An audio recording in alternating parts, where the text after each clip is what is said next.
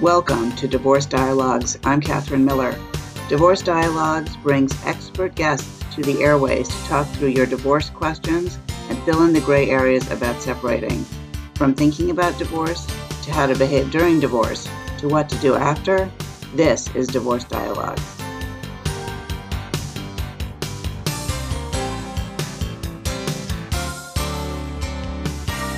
Welcome to Dialogue on Divorce. I'm Catherine Miller. I'm a family lawyer based here in Westchester, New York City, and I'm on a mission to change how people divorce in New York.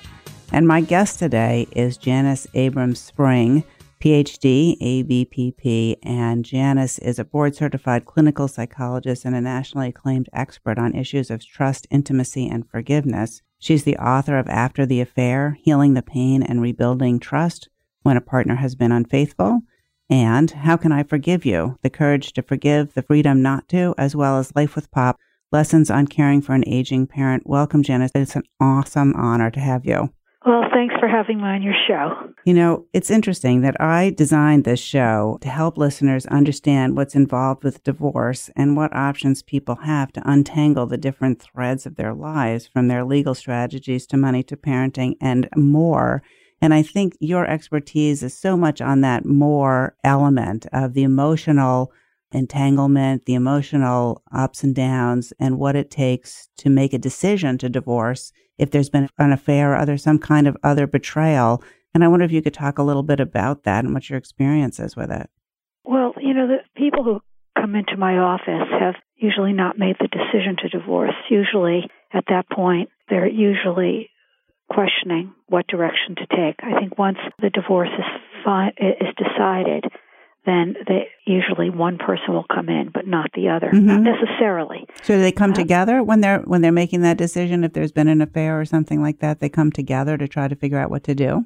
Well, not necessarily. I mean, often, often if one person is having an affair and they want to continue the affair, and the marriage blows up, and sometimes what I call the quote unquote hurt partner may decide to stay in the therapy. Often they're angry and depressed, and the person who is going on with their lives may not continue to be in the therapy. Mm-hmm. So, I mean, it can take many different directions.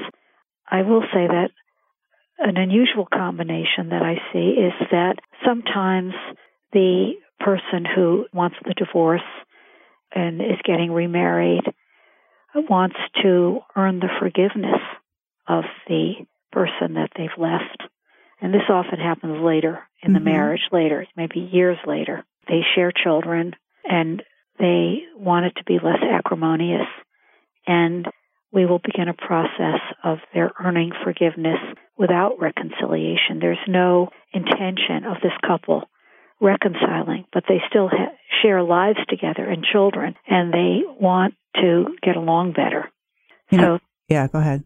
So there's also that process, which is very different than when the couple comes in. They haven't decided what direction they're taking. They're both in the marriage, but one is perhaps having an affair or is less committed to the marriage than the other. Yeah, so I think one of the things that I've learned from you and from your work that I think is really interesting and important is the difference between sort of acceptance, you know, forgiveness and sort of the steps along the way there. You know, yes. to, you know, for an example, you know, oftentimes in culture when someone says, you know, I'm sorry that, you know, blank, fill in the blank, it could be a little thing, I'm sorry I was late or I'm sorry I had an affair, or I'm sorry, you know, something really bad. And sort of the societal expectation is for the other person to say, it's okay but it's okay seems to sort of fold in a number of things. You know, it's like, oh, don't worry. What? I mean, that seems like a completely sort of maybe I'm five minutes late. It's okay. Maybe it is okay, but maybe it's not okay. Maybe I can forgive you, and still you could be wrong. Yeah. Well, often when people say I'm so, I'm sorry, please forgive me, that's a pretty weak apology, and people need to learn how to, you know, what makes for a good apology. An apology has to be very specific. It has to capture the, the heart of the other person. Uh, it, it, has to be heartfelt. You know, it, it, it, can't be, I'm sorry for, for all the ways that I hurt you. Really? it doesn't go very deep. You know, I am sorry that I chose alcohol over you again and again. and that I humiliated you publicly when I would drink. You know, it has to be specific. It has to be heartfelt. It has to be deep. It has to be personal. And so there are characteristics that, you know, when people say, I'm sorry for all the ways that I hurt you, it just doesn't do the job. Because it feels it feels flip, it feels trite, exactly. it doesn't feel like there's a genuine recognition of the hurt experienced by the other person. Is that That's exactly right. I mean, we, we all know have that experience of having somebody offer, you know, offer a superficial apology where it hasn't taken two seconds worth of thought, and yet we're cut very deeply. Oh, it makes it worse. I think an apology like that just makes it worse. Well, it could. It could. So, you know, I differentiate between what I call acceptance and genuine forgiveness. And the the way that this developed is that there has been basically these two options. You either forgive or you don't forgive. Mm-hmm. And when faced with these two rather extreme alternatives, a lot of people, they've been taught that forgiveness is good for them. We hear forgiveness is good for you, forgiveness is good for you. But a lot of people choke on that. And, you know, and also the idea that good people forgive, good people forgive. So th- this is what's commonly said in the culture that forgiveness is good for you and good people forgive. And that's why people hate forgiveness because of these platitudes that don't live up to real life for a lot of people. And so it occurred to me that if forgiveness is too generous, somebody has an affair or somebody hurts you in some way and they're not sorry and they don't make any meaningful amends, people don't want to think it's their job to forgive and they're going to get better if they forgive. So they're left hating and hurting, and that doesn't really prescribe a very good life. So then I began to realize that something was missing because there are going to be times when forgiveness is too generous and not forgiving leaves us hating and hurting and just vengeful and just chewing over the grudge. Yeah, there's this expression that holding on to a resentment is like swallowing rat poison and hoping that the rat will die. Yeah, yeah, you just keep swallowing that poison. So I went on to develop an alternative to forgiveness, which I call acceptance, and then spell out 10 steps that you can take yourself that will help you transcend the wound and make peace with what has happened. So let's say your partner's had an affair. They go on to be with this other person. They don't look back. They're not sorry. They're not apologetic. They don't really care about your feelings. People don't want to be told the healthy thing is to do is to forgive this person. So the acceptance would teach them, for example, one step is are you obsessing about the injury? And, you know, the obsessions are these ruminations that go on in people's minds mm-hmm. over and over. How could you do this to me? And feeling incredibly injured and thinking over all the horrible things that the person did. So people need tools. How do you overcome an obsessive rumination? With the injury. People want to get better. They don't want to think about the hurt, but they don't. They, people will say, "I'm I'm happy to stop thinking about it," but tell me how do you stop thinking about it? So, I mean, there are strategies for interrupting ruminations. I mean, one is called, for example, thought stopping, where you may be driving in the car, for example, and you're thinking about how your partner hurt you and how he's gotten involved with this other woman 20 minutes has just passed. You, you've just lost 20 minutes of your life. You don't even realize you're chewing over the grudge. So uh, the, thought stop would be that you actively interrupt the rumination by e- even calling out the word stop, stop, stop, stop. And like a friend taking you by the hand, I'm going to redirect you now. Come with me. There's got to be something more interesting to think about right now. What are we going to think about? So Anyway, this would be a healthy step mm-hmm. in healing yourself. It's not forgiving, it's just getting yourself healthy. The forgiveness is going to be reserved for the offender who makes good.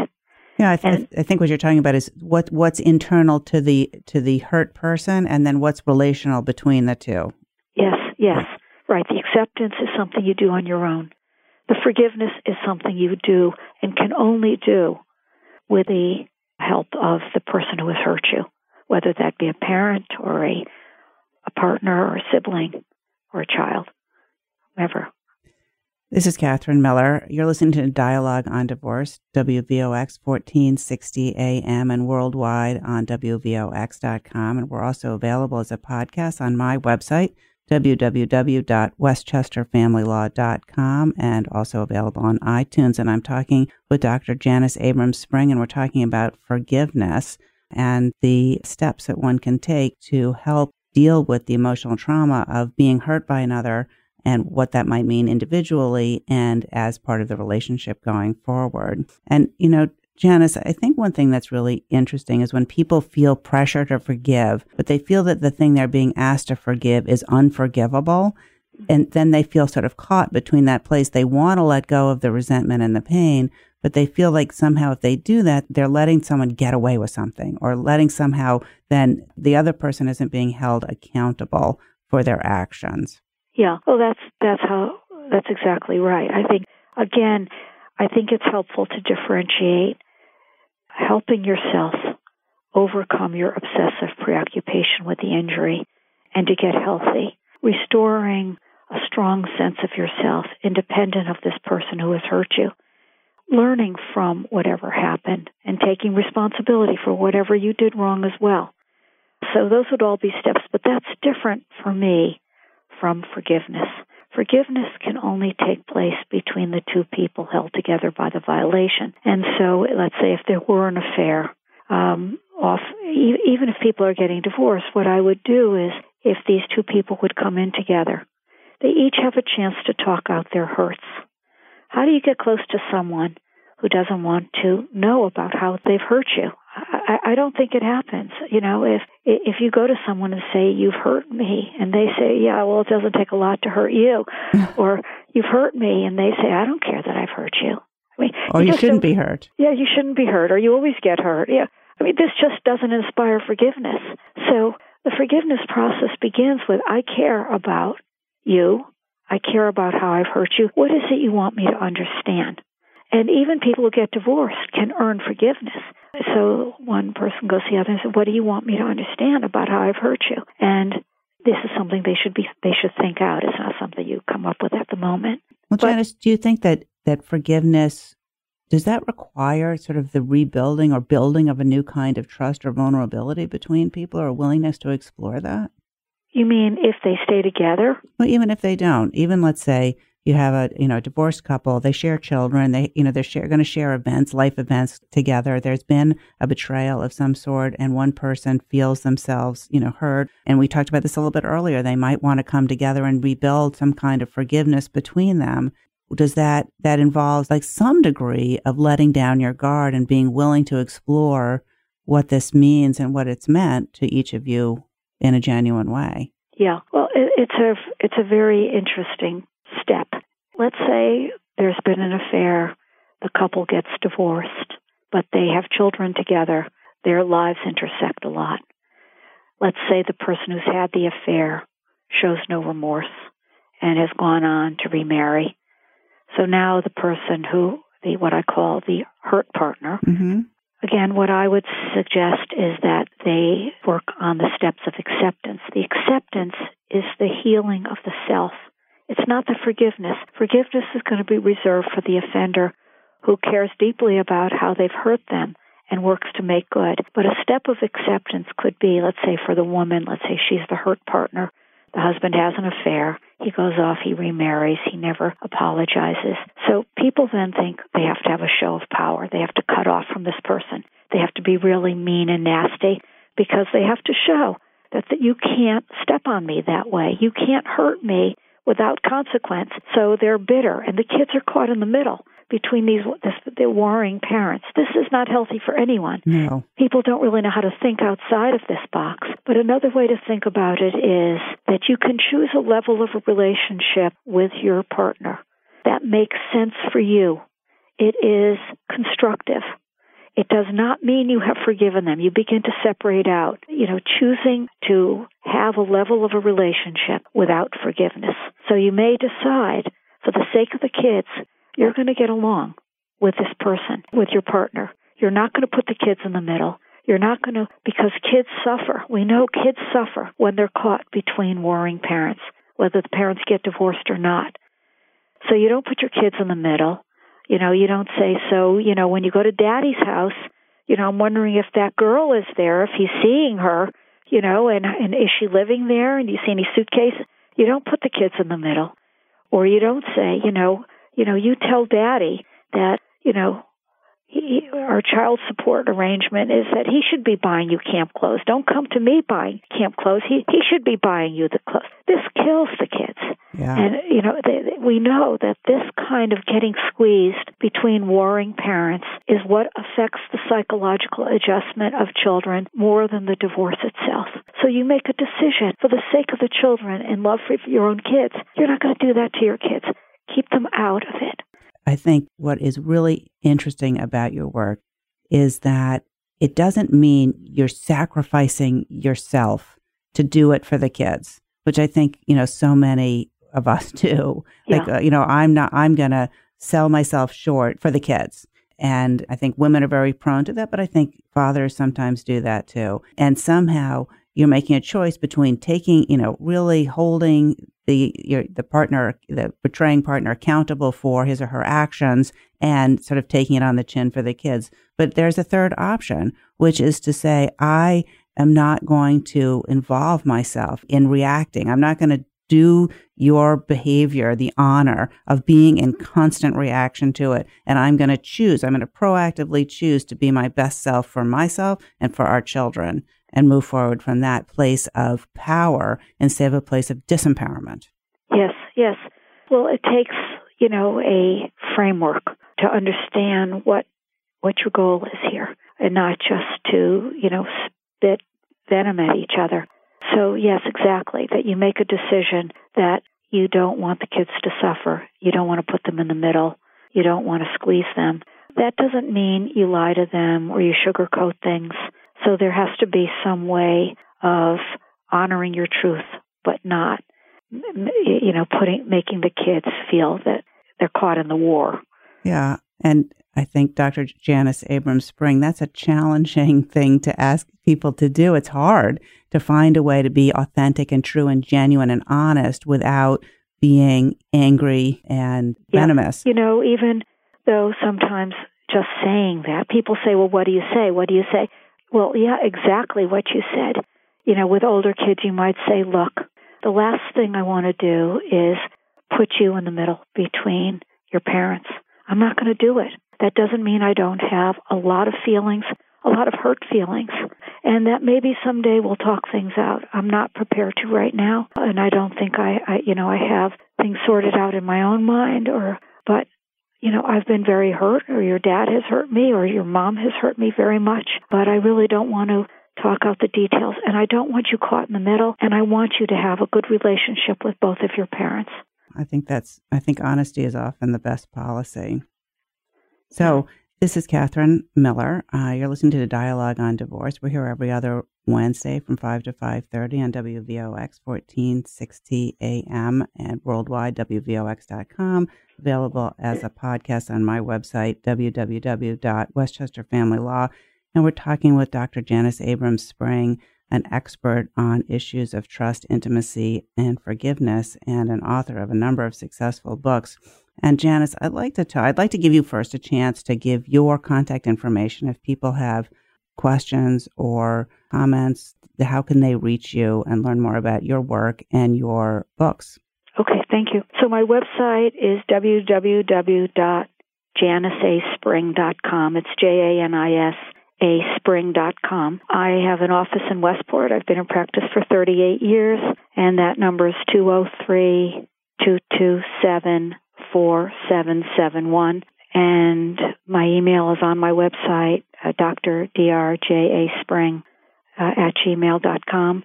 My books are After the Affair, Healing the Pain and Rebuilding Trust When a Partner Has Been Unfaithful. The second one is How Can I Forgive You? The Courage to Forgive, the Freedom Not to. And the third is Life with Pop Lessons on Caring for an Aging Parent.